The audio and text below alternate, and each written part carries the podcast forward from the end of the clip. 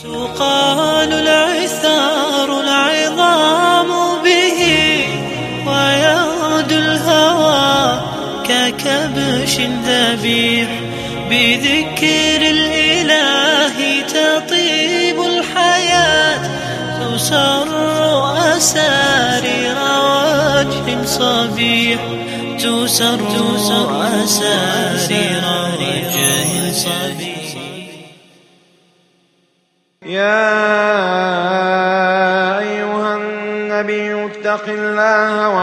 تطع الكافرين والمنافقين.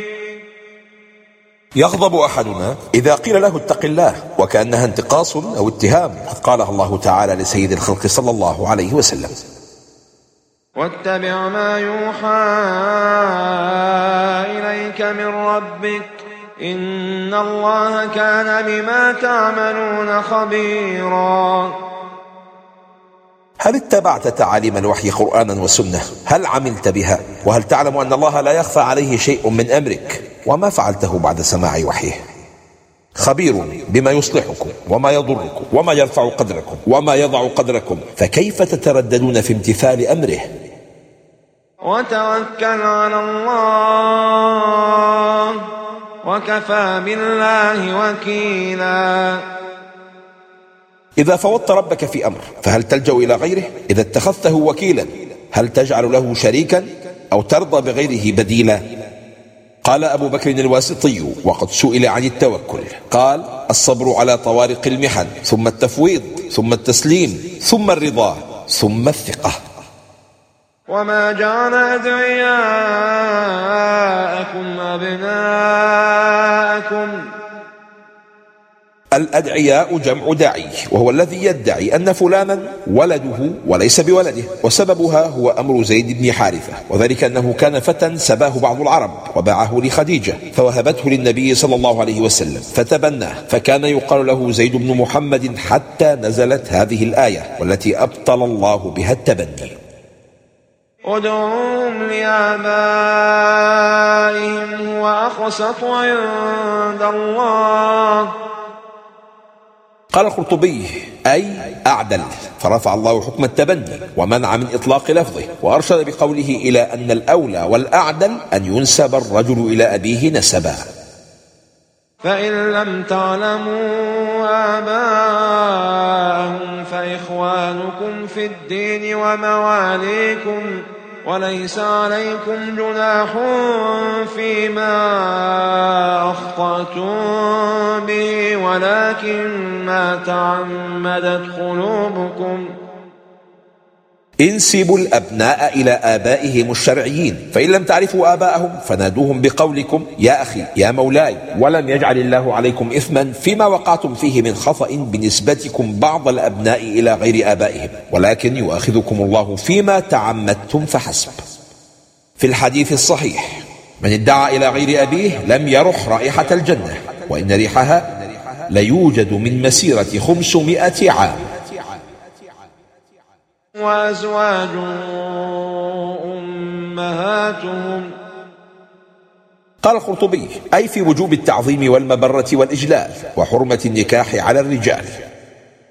وإذ أخذنا من النبيين ميثاقهم ومنك ومن نوح وإبراهيم وموسى وعيسى بن مريم وأخذنا منهم ميثاقا غليظا. هؤلاء أولو العزم من الرسل. قد أخذ الله منهم الميثاق الغليظ في تبليغ الرسالة. فماذا فعل بالرسالة من بلغتهم الرسالة؟ ليسأل الصادقين عن صدقهم وأعد للكافرين عذابا أليما. سؤال الصادق عن صدقه تبكيت للمكذبين. يسأل الصادقين فما الظن بالكاذبين؟ يا كل من ارتدى قناعا أخفى به حقيقته ويا كل من ادعى ما ليس فيه واحترف التصنع والتمثيل سينفضح أمرك غدا. فأرسلنا عليهم ريحا وجنودا لم تروها. جنود لا نراها تدفع عنا ما نكره دون أن نعلم عنها شيئا وهذا من أجمل معاني اللطف الإلهي. يد الله تعمل في صالحكم أيها المؤمنون وأنتم لا تشعرون. إذ جاءوكم من فوقكم ومن أسفل منكم وإذ زاغت الأبصار وبلغت القلوب الحناجر لا تنسيك أوقات الرخاء. كم كشف من شدائدك وأنقذك من ورطات مضائقك وتظنون بالله الظنونا. ما أحلم الله على ظنون بعض عباده. الله مطلع على كل أسرارك. فلا تظن بربك إلا خيرا. هنالك ابتلي المؤمنون. ابتلاء المؤمن مختلف. يرفع الله به درجته ويحط خطاياه ويقوي إيمانه. قال بشر بن الحارث الحافي بعدما ضرب أحمد بن حنبل أدخل أحمد الكير فخرج ذهبا أحمر.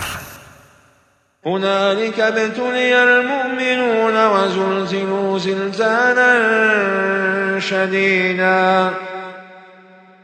فائدة الشدائد. قال ابن كثير فحينئذ ظهر النفاق وتكلم الذين في قلوبهم مرض بما في أنفسهم.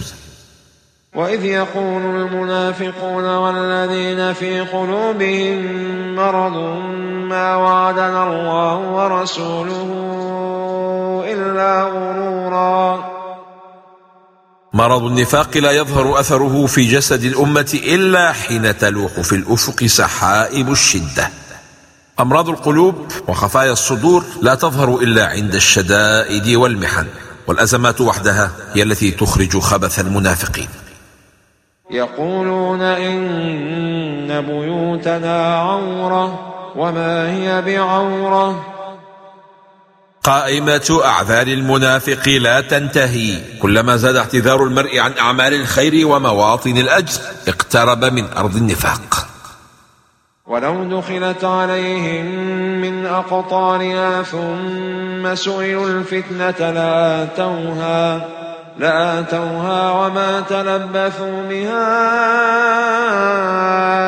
إلا يسيرا. المنافق لا مبدأ له فقبلته مصلحته وولاؤه لصاحب القوة. كلما زاد النفاق كان المنافق أسرع انكشافا وأقرب انقلابا على المؤمنين. تبختر ترجل بصوت وخيل فما لك في الأرض درب صحيح إلى الله عدنا وبالله نذنا ليطوى زمان بائس شحيح ليطوى زمان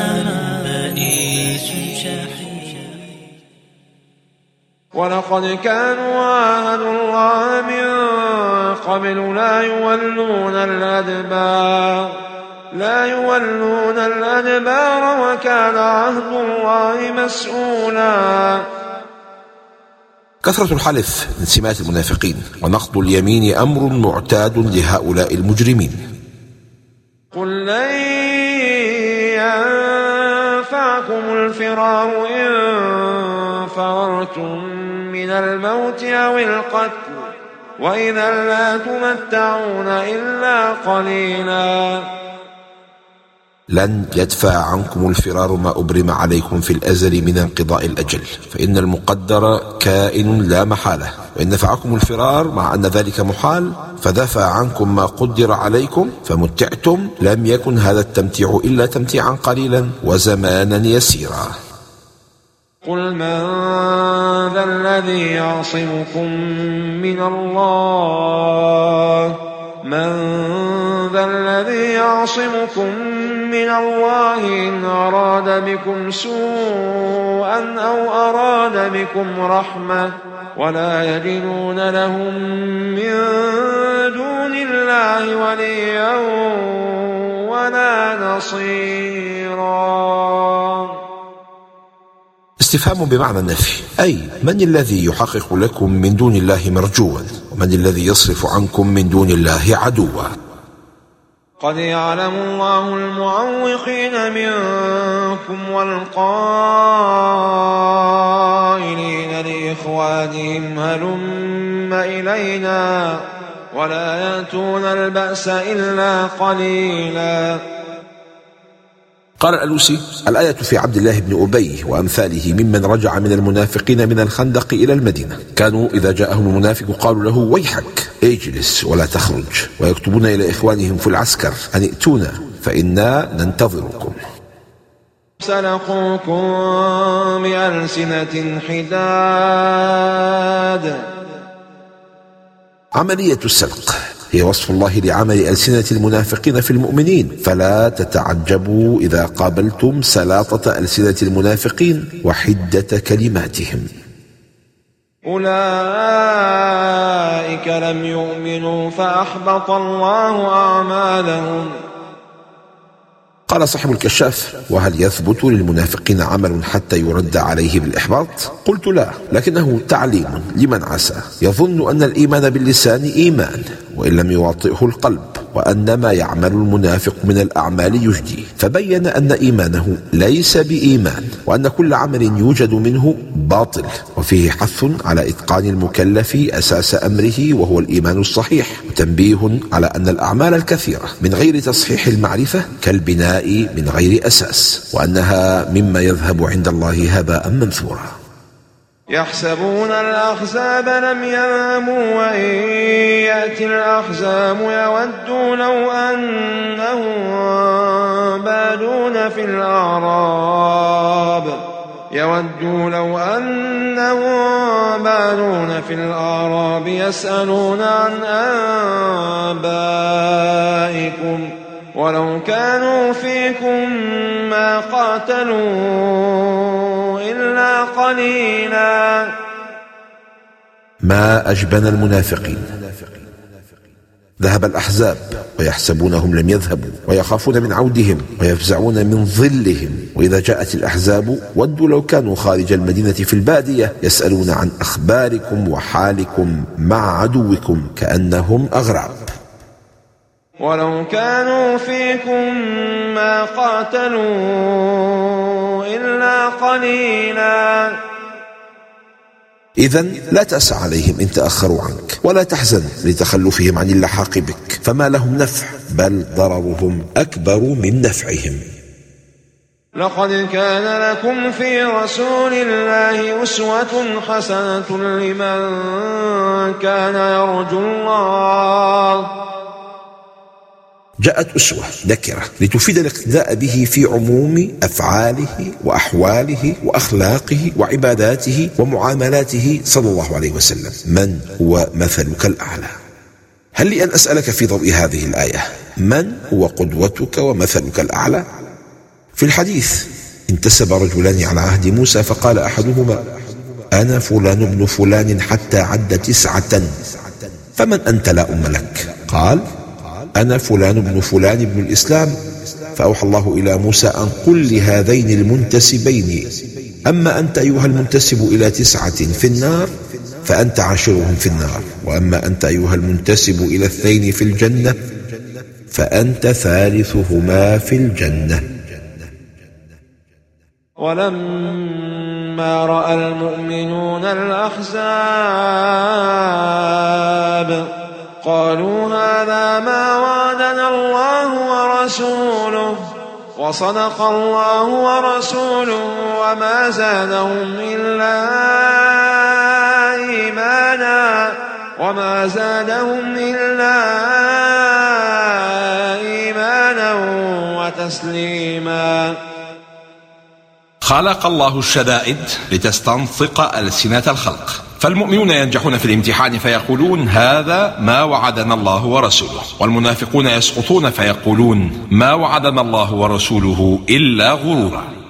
المؤمن يرى المحنة التي يلقاها في سبيل الله أثرا من آثار استقامته على منهج الله ودليلا على صوابه فيزداد إيمانا وتسليما.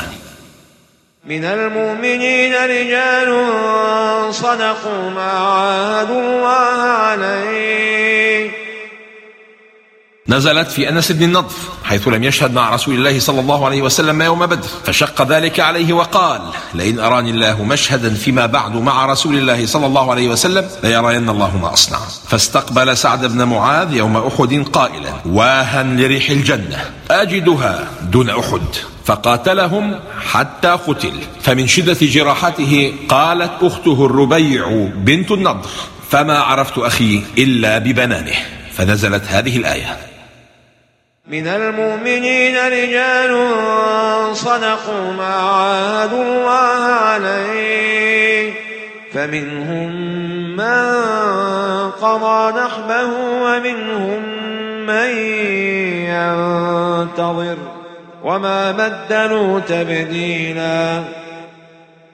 من علامات صدق العبد الثبات وعدم التبديل. فالزلل بعد الثبات من قلة الصدق.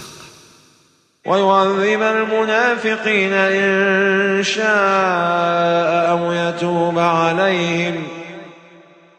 باب التوبة مفتوح للكل حتى للمنافقين. فلا تغلقه في وجه أحد ولتكن هداية المجرمين أحب إليك من عذابهم وتوبتهم أحب إليك من عقابهم.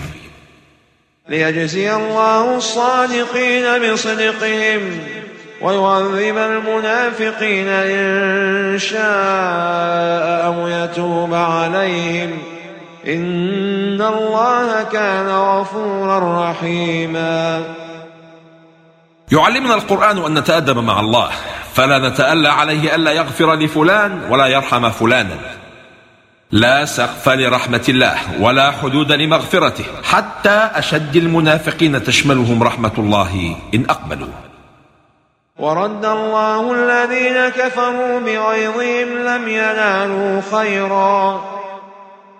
صدقوا الله ونجحوا في اختبار الشدة فكافأهم بأن رد الكفار عنهم دون قتال. وكفى الله المؤمنين القتال. قال ابن كثير وفي قوله وكفى الله المؤمنين القتال إشارة إلى وضع الحرب بينهم وبين قريش وهكذا وقع بعدها لم يغزهم المشركون بل غزاهم المسلمون في بلادهم. وكان الله قويا عزيزا. قال السعدي لا يغالبه أحد إلا غلب ولا يستنصره أحد إلا غلب ولا يعجزه أمر أراده ولا ينفع أهل القوة والعزة قوتهم وعزتهم إن لم يعنهم بقوته وعزته. وقذف في قلوبهم الرعب. الرعب من جنود الله. يؤيد الله به عباده الصادقين إن بذلوا وسعهم وتقطعت دونهم أسباب الانتصار. وأورثكم أرضهم وديارهم وأموالهم وأرضا لم تطئوها. أنت وارث لمالك وهو معار لك ويوشك أن ينتقل لغيرك بموت أو سلب أو بذل. يا أيها النبي قل لأزواجك إن كنتن تردن الحياة إن كنتن تردن الحياة الدنيا وزينتها فتعالين فتعالين أمتعكن وأسرحكن سراحا جميلا. في الصحيحين عن عائشة رضي الله عنها قالت لما أمر رسول الله صلى الله عليه وسلم بتخيير أزواجه بدأ بي فقال إني ذاكر لك أمرا فلا عليك ألا تعجلي حتى تستأمري أبويك. قالت وقد علم أن أبوي لم يكونا ليأمراني بفراقه ثم قرأ يا أيها النبي قل لأزواجك إن كنتن تردن الحياة إن كنتن تردن الحياة الدنيا وزينتها فتعالين فتعالين أمتعكن وأسرحكن سراحا جميلا. وإن كنتن تردن الله ورسوله والدار الآخرة فإن الله أعد للمحسنات منكن أجرا عظيما. فقلت في هذا أستأمر أبويه فإني أريد الله ورسوله والدار الآخرة. قالت عائشة ثم فعل أزواج النبي صلى الله عليه وسلم مثل ما فعلت فلم يكن ذلك طلاقا.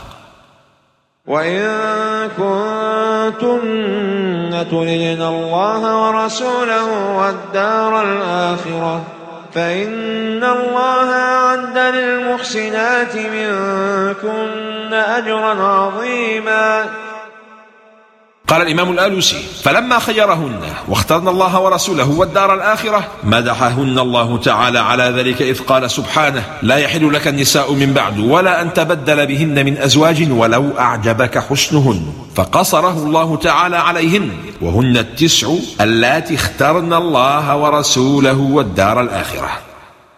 يا نساء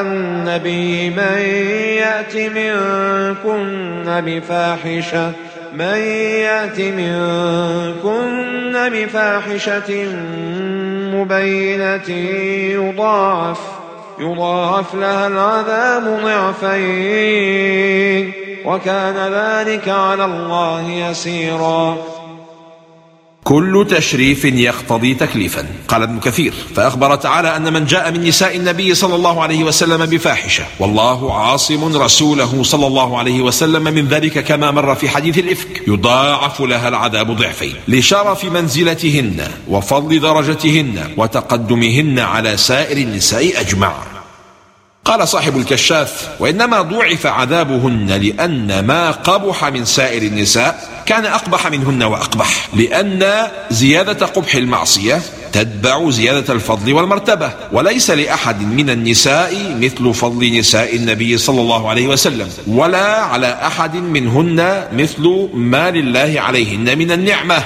ولذلك كان ذم العقلاء للعاصي العالم أشد منه للعاصي الجاهل لأن المعصية من العالم أقبح. بفاحشة مبينة. قال أبو حيان كبيرة من المعاصي. ولا يتوهم أنها الزنا لعصمة رسول الله صلى الله عليه وسلم من ذلك ولأنه وصفها بالتبيين والزنا مما يتستر به وينبغي أن تحمل الفاحشة على عقوق الزوج وفساد عشرته.